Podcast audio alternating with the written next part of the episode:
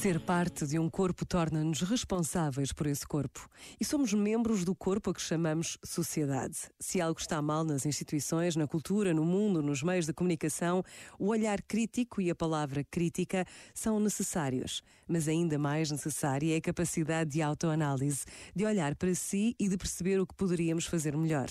Perguntaram o dia à Madre Teresa de Calcutá o que está mal na igreja, ao que ela respondeu simplesmente: Você e eu. Este momento está disponível em podcast no site e na app.